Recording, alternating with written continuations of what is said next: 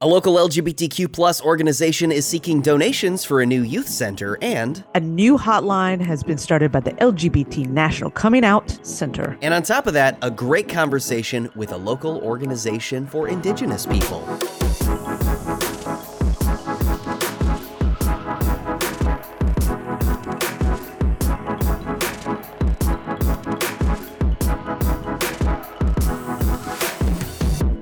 Welcome to the very first episode of Queerly Inquiring. I'm Greg, he, him. And I'm Mary, she, her. Let's talk a little bit about what we are doing here and who we are. I am a uh, San Jose based bisexual male who has been living in the South Bay pretty much my entire life. And we've kind of had this conversation, Mary and I, about doing this podcast for a long time. We are both queer people. We both are very active in the LGBTQ plus spaces, or at least trying to be more active. And we realized that we are always talking about these things in person. It comes up every time I see your face. It doesn't matter what's going on, whether it's a friends get together or uh, most recently at a wedding Mhm. for dear friends.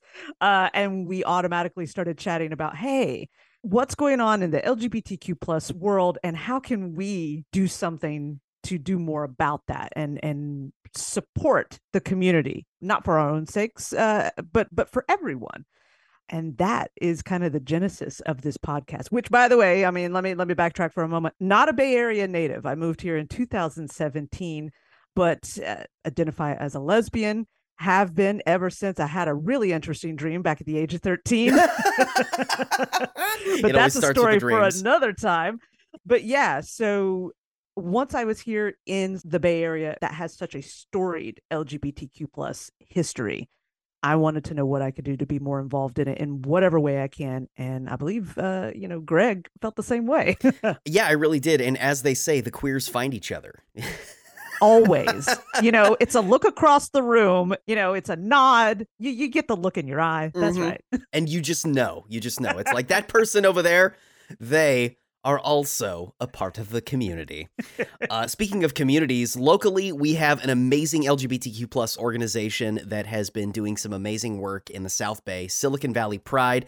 Full disclosure, I have done work for Silicon Valley Pride. I have gotten paid for that work that I have done for Silicon Valley Pride. I do host some of their events. Um, so, just with that disclaimer out of the way, they did announce a bunch of really, really cool events that are going to be coming up very soon. Um, they have the uh, Sharks Pride Night, which is always a total blast on uh, uh, March 18th versus the Islanders. Who knows if the Sharks are actually going to win? I I mean, know. yeah, that's always the toss up, right? Is how the Sharks are going to do. But who's going to win? It's going to be the queer community that wins going to the Pride Night. I know when I first moved here, one of the first things that I did with my girlfriend at the time was go to a pride night for the San Francisco Giants. And, you know, you're always, I got so excited because you get the cool hat Mm-hmm. uh, and it had like the you know nice rainbow logo on there and, and everything and it was dope and so I, i'm excited to see what kind of swag you can get I believe it's for the first hundred people who buy tickets. I'm gonna have to double check that, but uh, you get a really cool San Jose Sharks pride hat, which is pretty rad. So I'm I'm totally down for that, and I believe they're also going to have shirts for sale there, and and it's just gonna be a blast. Seeing hockey with uh, with some local LGBTQ plus people is always just a blast, and I believe they also do like a big group photo at some point during the uh, the game. So that would be that's uh, fantastic it's it's it's a ton of fun. Uh, they also announced uh, an upcoming drag brunch, which is happening uh, March 5th at Sofa Market in San Jose. If you've never been to a drag brunch before, let me tell you, it is so much fun. And Sofa Market is just a really really cool venue for drag brunches. It's very intimate. It's very goofy. It's I mean, and the performers that they all get, I believe uh, Alpha Andromeda usually does uh, a lot of the hosting, and so does uh, Jackie Lation, who is uh, just a wonderful drag performer. And the performance is just so fun. i've been to drag shows i've been to several uh, in my lifetime but i've not been to a drag brunch this, this feels like it's combining two things that i really enjoy Many millennials do indeed agree with you. Brunch is a way of life as well as a national pastime. a little a little bit of drag with my avocado toast i get it Giving up that avocado toast will still not give us the housing that we need. Um, why you got to bring it down greg I why you know, gotta I do know. that Uh, speaking of places that are looking for a new location, there is the Oakland LGBTQ Plus Center who is seeking some donations. Donations and volunteers, as a matter of fact. They've uh, been putting together a youth center for queer and trans youth and you know, have needed some help, boots on the ground, so to speak, to help build the center up and kind of fix the place up. And then they dealt with some water damage because of the recent storms that we were dealing with uh, about a month or so ago. And so now they are looking for donations. Now you can go kind of check out the post. It's on Instagram at Oakland LGBTQ Center. They're hoping to have this youth space ready by April 15th. You can hit up, I think there's a donation link on their site and on their Instagram page as well. Or you can reach out to do some volunteering to Johanna Holden at johanna at Oakland LGBTQ oaklandlgbtqcenter.org or Lysandra at oaklandlgbtqcenter.org. There and just check out their Instagram page in general. They just had their Black History Month Kiki party. The photos and video from that, they were having the best time. It just it looks so cool. I think that a lot of LGBTQ plus people don't realize just how much fun you can have within the community. And so having community organizations like the Oakland LGBTQ plus community center, the Billy DeFrank LGBTQ community center in San Jose, Silicon Valley Pride, Oakland Pride, even San Francisco Pride, they're just amazing organizations where you can meet wonderful human beings and like-minded queer people um, and help uplift each other. You know, we've had exactly. a lot a lot of negative news about LGBTQ plus issues all over the country. And this podcast is going to be discussing some of those in the future. But community is where you can find the most support and where you can find people that you can help unpack some of the feelings of dread and trauma that you have gone through. And it, it's just, it's a, a, very wholesome, uplifting sort of experience uh, working within a community. Yeah. And, you know, I, I think one of the things that's a cornerstone of what we're trying to do here with this podcast is to, you know, help put up some signposts and go, mm-hmm. hey, if you're looking to get involved in some way that fits who you are and your life and what you can and cannot do, so to speak, this is a way to do it. You're a sports fan. Hey, there's this dope Pride night with the Sharks. Uh, you want to just be able to hang out with like-minded people while eating some, you know, eating an omelet, and you want to check out a cool show. There's a drag brunch. There's tons of events that are going to be going on throughout 2023, and it's our hope that through us, we can connect you to the wider net of the queer community. Exactly. And on a national scale, we are actually seeing some more support as well. For example, the uh, LGBT National Coming Out Support Hotline is now live as of February 21st. It features, quote, highly trained, all LGBTQIA plus peer support volunteers. And, uh, you know, if you need that number, you've got 1 888 out LGBT which is 888-688-5428. It's interesting because when I when I saw this news, I got to thinking about, well, you know, you kind of don't think about your own coming out story once you're in it and you've done it. It doesn't mean that you don't continually come out as life goes on because there's always a moment where you've got to tell somebody, "Hey, this is who I am." But that first time, that first space where you're wanting to say those words out loud, maybe you don't have the support network in your own life that works for you. And here's this organization that's been around for a while. The actual LGBT National Center, they've been around for over 20 years as a source to create a safe space for anyone in the queer community who needs someone to talk to about whatever issue is going on.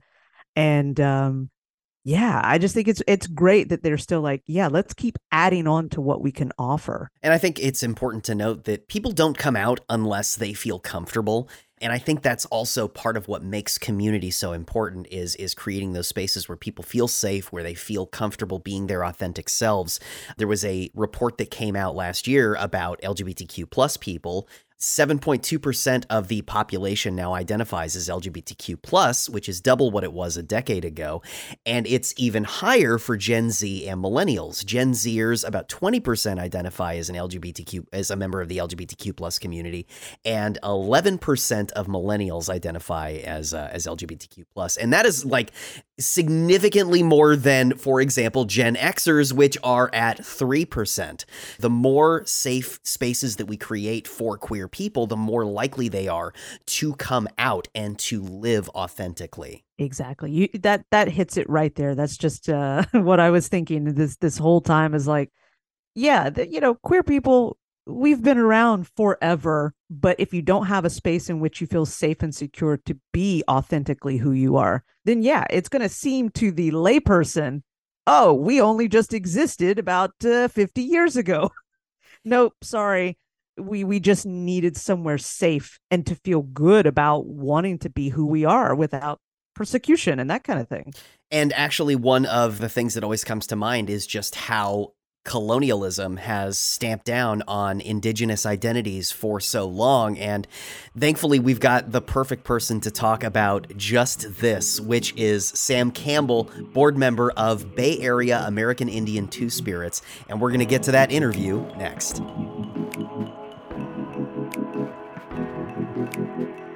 I guess the first thing I kind of want to get into is just the history of this organization, the Bay Area American Indian Two Spirits organization. You know, how long how long has this been a part of the Bay Area? BAAITS as an organization has been around since 99, but the queer indigenous population in San Francisco has been there for a very long time. So before BAAITS became an organization, there was the Gay American Indians. And so that organization that was um, Randy Burns and Barbara Cameron, they had some of the first and early gatherings and get togethers and talking circles for queer indigenous people in the San Francisco Bay Area. After a little while, the community started getting bigger and there was a, a different need that was present in the community. And so in 99 or a little bit before a group of people started getting together and saying okay we need a little bit more organization. We need a little bit more of a backing. We have to start making a name that we can all kind of come together under here in in in the bay area.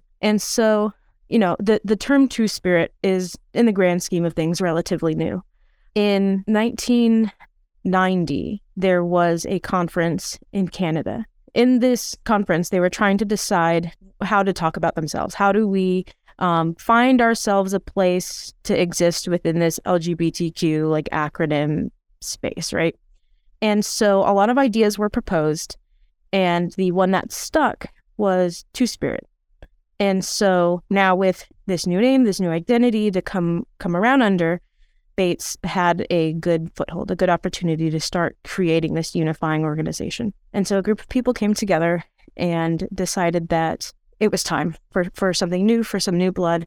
The original founding members uh, were Phoenix Laura, Ken Harper, Ruth Villaseñor, Morningstar, Gina Hightower, and Sally Ramon. And I'm sure there were others, but they're the first ones that comes to mind when, when people ask about the founders.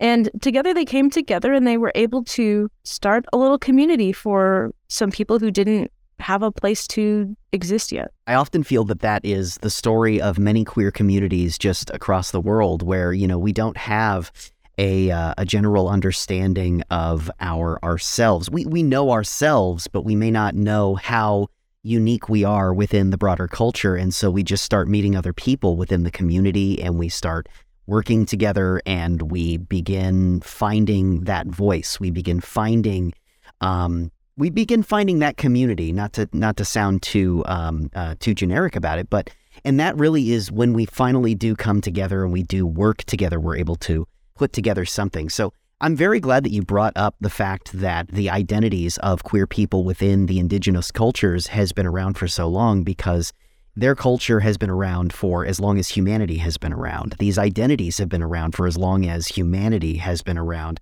But it wasn't until we actually started putting name to it that we were able to find broader community um, within our general organizations.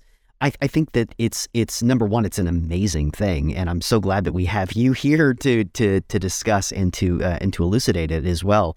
Um, what are some of the uh, uh, the things that the community does within the Bay Area to kind of uplift other Indigenous people? I think it's true that you know, as queer people, we we kind of don't always realize like where we stand. But I think something else that happens is for marginalized groups of queer people, because of course there's like marginalized people inside marginalized people. it's so much harder to find that community. And so when you finally get that little glimpse of it, even if you're not out yet, you have somewhere you can exist, right? Kind of the same concept as like a GSA, Mhm. you know, where the A is there for people who aren't out and, and for allies. But, you know, like it gives people who aren't out a safe space to exist, right? And so offering up that space for a community who generally wouldn't have that kind of community available to them is extremely important. And so one of the early things that they started doing was hosting potlucks. They got an office at the LGBT Center in San Francisco, and they started hosting potlucks at Phoenix Laura's place of work every, I think, month or something like that. And people from all over the community would come and they would talk about their stories. They would talk about who they are as people, how they each came from somewhere else. They would go to schools and other community events and talk about, hi, we're BAAITS. This is what we do. This is who we are. This is what Two Spirit means. And so that in of itself was starting to allow us to spread out and reach more of the community. They started holding beading classes, regalia making classes, things like this. And so now, with a lot of budget cuts, the pandemic, a lot of that has had to be pulled back a lot. And thankfully, we live in a time now when we have the internet.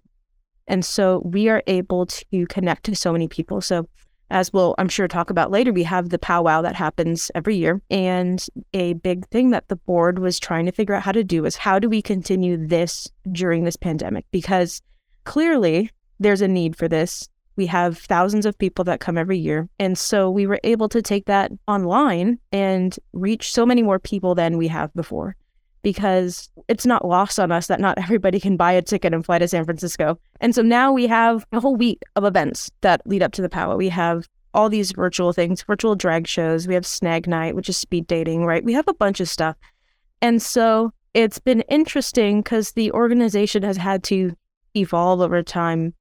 And we're hoping to be able to reach more people now that we have some new leadership. We've just hired two new people. We have a new executive director, Anhal, and um, we have a uh, an events coordinator, Zamora, both who are very important and already an amazing standing with our community here. And so we're hoping that that in of itself will help us spread and reach the community in a greater sense. The evolution, I think, is what uh, keyed in on there very much. So I know that that's something that occurs all the time within every community, obviously, and especially in the LGBTQ plus community. And the way we have had to reach people, especially during the pandemic, has has changed so much of what we do as a community. And knowing that BAAITS was able to kind of pivot at a time that you know could be very difficult for a lot of people, that kind of isolation that everybody was feeling, it gets even more intense in the queer community. Mm-hmm.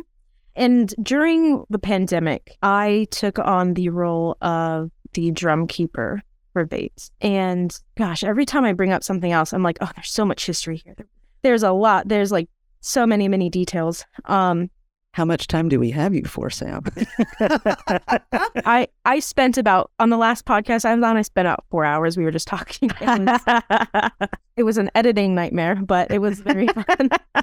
But like this is the Yeah. thing that I think so many people even within the queer community don't quite understand is just Mm-hmm. how much history and context is here that Yeah. just and you know there's that big elephant in the room of colonization and how that has affected so many indigenous people not just in the United States but across the world and how that's trampled down on the history and the culture and how it's affected queerness throughout you know throughout humanity's history and like this is important context it's not just oh well it's it's a small piece of human history no it's all of human history that this is Mhm. affecting you know Yeah, and and at the sake of you know sounding you know like an angry old person, I'm I'm 27. you know, I'm on the on the very cusp of Gen Z and millennial, but young queer people don't fully grasp, I believe, the weight and gravity of queer history just 20 years ago. Like my friends, the founders of BAAITS, were at the first Dyke March. You know, Stonewall wasn't a long time ago. I have friends who were there, you know? And so we like to pretend that everything's great now. And most people, I would say, uh, understand that that's not true. Not everybody lives in a safe environment. But the way that we're so willing to ignore the sacrifice that went into allowing us to exist as we are today, like talking about the drum, the drum came to us in 2010 and our drum group would go up to the powwows and ask to play and get turned away. That was 2010, you know? And so Wow. like it's it's still happening. We get turned away from things all the time and even just the AIDS crisis that hit San Francisco extremely hard. And so who is there, you know, with all these gay men? The the lesbians were the ones that were there and dealing with that aftermath as well. And so I have friends telling me extremely like heart wrenching stories that get kind of swept under the rug. And so I think even if it's not like overarching queer history, there's some nuances that really need to be understood when talking about this. And I feel like this is also part of the reason why um, having conversations like this is so valuable because we're actually able to expand on some pieces of the history that were, again, that was lost or that just isn't there. We have, as you said, because of the AIDS crisis, there is an entire generation of queer people that just aren't with us anymore. Mhm. And we have, and that wasn't that long ago. Like there are people alive today that lived through that, that survived that. And Yeah. we are still seeing the effects of it today. Well, it's like um, I've I've taken at least a couple of trips to the GLBT museum in the Castro area, and uh, when I first moved here, that was a great experience for me to understand just how much, not just how much was lost during a period of time in the queer history, but how much of it is centered in the Bay Area. Uh, coming from North Carolina, a very small town, there's there's history there, um, but you know it's a very different type of history, and so just the levels of what can be learned if we are willing to listen to people who are still here, who still know, who still experienced and remember. That's not something to be taken lightly. Like even even now as we're talking about it, saying like, oh, there's people who lived through that. Like it was only the 80s. Right. I missed it by six years. I wouldn't even really call it history yet, you know? Right. Like, in the grand scheme of human existence, it was a breath away. You know, it was it was so close. But that I think is also part of the reason why organizations like BAAITS are so important is because we're able to grab this community and because of, you know, with the advent of the internet and with all of this, we're actually able to be like, hey, you also identify as this. Like I know that my queer journey started on the internet um, because I am of a certain age. Mhm. And it's heartbreaking to think that there were members of our communities in, you know, the 70s that didn't have any of that, that had to build their communities as organically as they could without any of that connection. Again, why why BAAITS is so important, why why all of these queer organizations are so important. And something that I think is that is fascinating to me is just how little of that history, how much of that was indigenous history and how that wasn't addressed at all for so long that there were indigenous people that were going through the same troubles as we were. They were affected even more so than uh, uh, than many of the queer communities that were at the forefront of, and they were there at the forefront of these marches and these fights, but their voices were silenced. And it's so important that we have these organizations today that are able to tell these stories again. behind me, I have um, I have my Two Spirit oh, nice. pride flag. Uh, speaking of privilege, there's one place you can buy this online, and it's like forty dollars. Really? Yeah. God. So that actually brings me to something. no, no, but like seriously, I there's there's so much of like um culture in general that is just gate kept behind Mm. having money. A paywall. Yeah, that, like Yeah. So much solid reporting is done on you know amazing websites that are subscription only and it's like oh, oh great yeah thank you atlantic i wanted to read this article about the housing crisis but now it's behind a paywall and i can't afford to buy your subscription because i need to afford rent and bay area rent is kind Yes. of really expensive so Oh, geez. That's a whole other topic. i mean we, Bay Area expense. Gosh. Yeah. But like it, it it still ties into this because um there are indigenous communities within the Bay Area that can, that are struggling right now with affordability just like you know if if rent goes up to $3500 a month it's going to affect everybody but the people that aren't making as much are going to be hurt the most and who is that normally? People who are not white.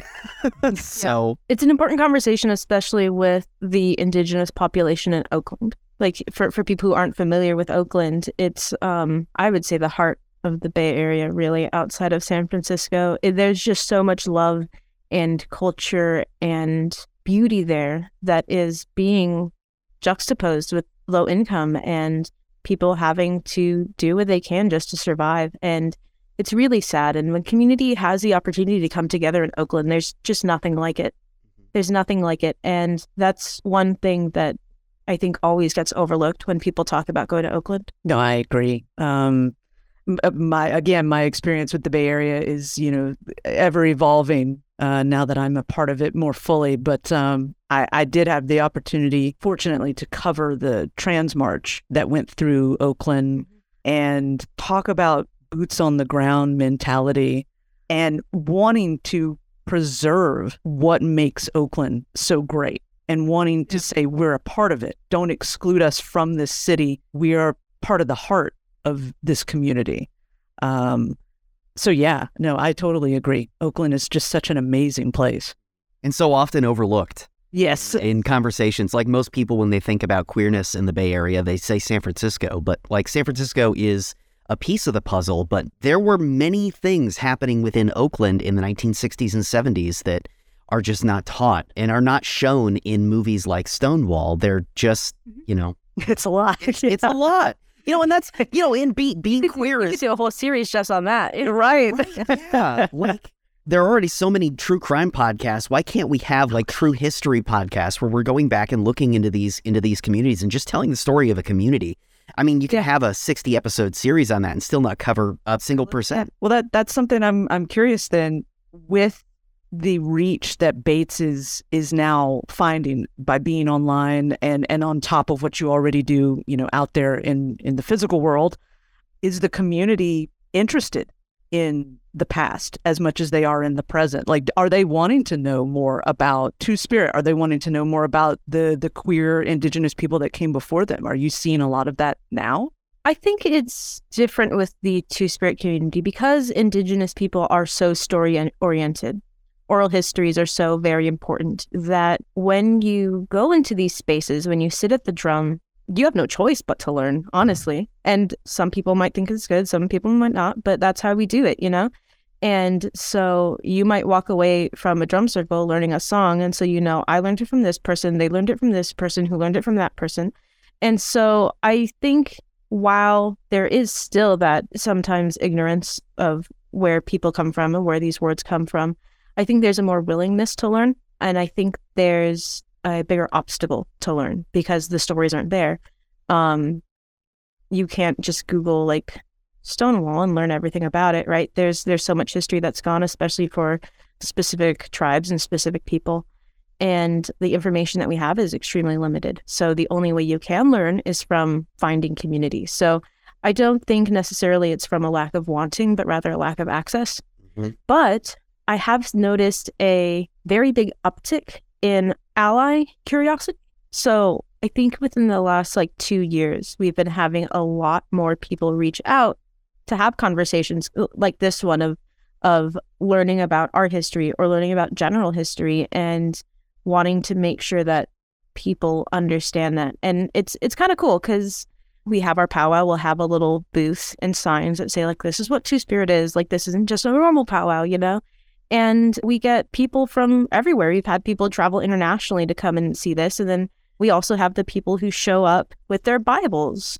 We we had this one woman, and I'm coming to understand that she might be somebody that travels around because this is very specific. And other people have said that they've seen someone similar, but she came with her Bibles and a parrot, what parrot on her shoulder, and she was talking about how she could cure us with with God or whatever. But it was it was the parrot, obviously, that stuck out. And some other people have like, hey, a woman with a parrot came to my thing, you know, and not even in the same state. So who knows? But there's a big uptick in, I think, the desire to preserve history, and it's nice. Yeah, You just had the powwow this month, and we did, we did. Yeah. Uh, just seeing the photos from it have been just breathtaking, just amazing. How's the reception for this event? Number one, and then, uh, like you say, that people travel from all over the world. How has it helped you find more community? Again, this is one of those that history is so important. So, like I said, BAAITS was around since 99, right? And they were doing smaller community things, bead making, regalia making, potlucks.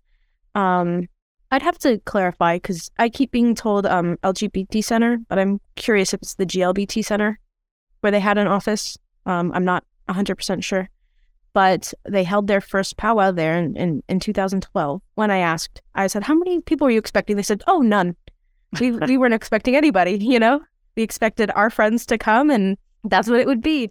But they they got 500 people to show up to their first one and better than they could have imagined. And so since then it's been growing and eventually we moved into the Fort Mason Center in San Francisco and we get on average about 5,000 people that come. And it's it's a one-day event, the the actual powwow. As you can imagine, that's a lot of people. It's a very large space, but you know, it, when you're walking in there, it doesn't feel like 5,000. But like obviously people are coming and going, but it's very awe-inspiring, I guess, to see all these people like coming together and and being themselves and enjoying people being themselves. So the uh, reach that the internet has allowed us to get, I haven't even looked at the analytics from this year yet, but it was really significant because we live streamed this one, even though we knew that we were going to be back in person. We didn't want to take that away from people who, over the last two years, had learned to access this, had had that ability to finally connect with their culture. And so the hope and the goal for these things are always to bring in more people and to always allow folks to have a new place to live and exist. And so with the powwow, we've had a lot of young people come up. And I think this is the highest number of like young people on the board because we're trying to reach out to more youth. We have, in my opinion, one of the best tiny tot dancing events and one family in particular that comes to mind is is um, some of my friends who also live in San Francisco, a single parent and their kid, and their kid is two spirit and came to sit with us at the drum one day and just face lit up, finally finding a place. And I think they're seven, eight. And so like that makes everything worth it when you see little kids coming and feeling a sense of acceptance and not um, receiving this feedback from adults that are like, you don't really understand yet, you know, instead you're in this room with adults who get it. Yeah. That's the goal. That's the goal is to bring people into the community and to help people feel welcome. On the website, there is a donate button.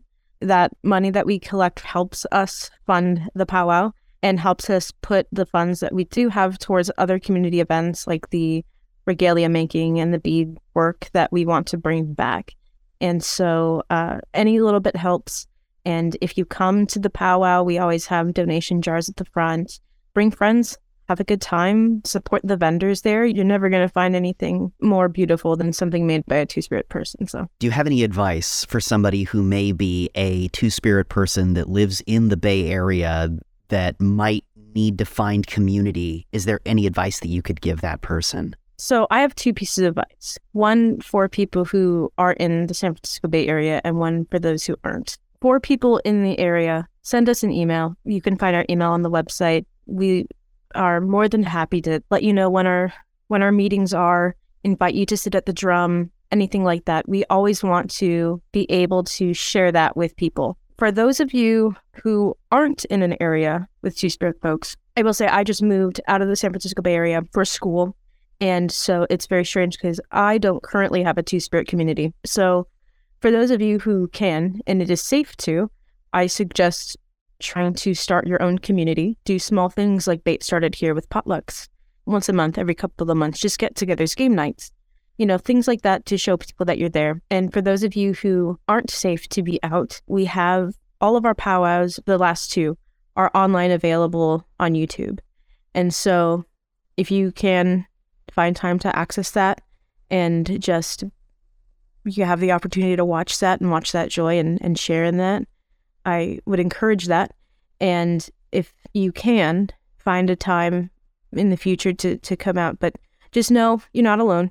You know, there's more of us out there, and there's many, many more who are in the same position as you. Every year, BAAITS marches in the San Francisco Pride Parade. We've been doing that since 2003, and we do opening ceremonies for the Pride Parade and the drum group usually heads off the Dyke March. And so if you're at Pride, you see us, say hi. Right on. Well, is there anything else that you wanted to add? In 2019, the city of San Francisco was one of the cities that started taking down some racist statues. Um, we had one right in the civic center right in front of the town hall. It was a monument that had um, a soldier kind of stepping on and holding down an indigenous person.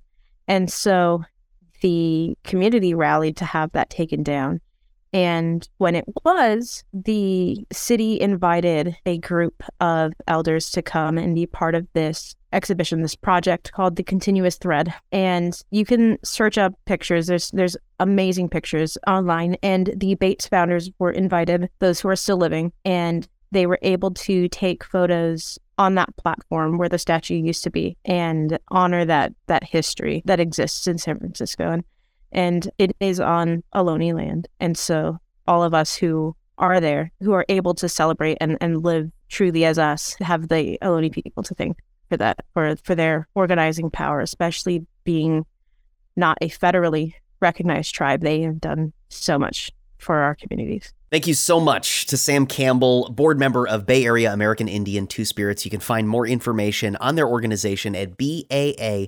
its.org and follow them at BAAITS underscore SF on Instagram. One of the things that I got from that interview with Sam, which I mean, there was so much, uh, so much to get from it, so much that's positive and and makes you know want, want I want to be more informed mm-hmm. with what I know when it comes to the Bay Area uh, American Indian Two Spirits and just in the Native and Indigenous LGBTQ plus world, but is how they have continually adapted and found ways to reach their community, the mm-hmm. community mm-hmm. of people that they knew was out there, and and to be able to have that space for the queer community and the Two Spirit community in the native world.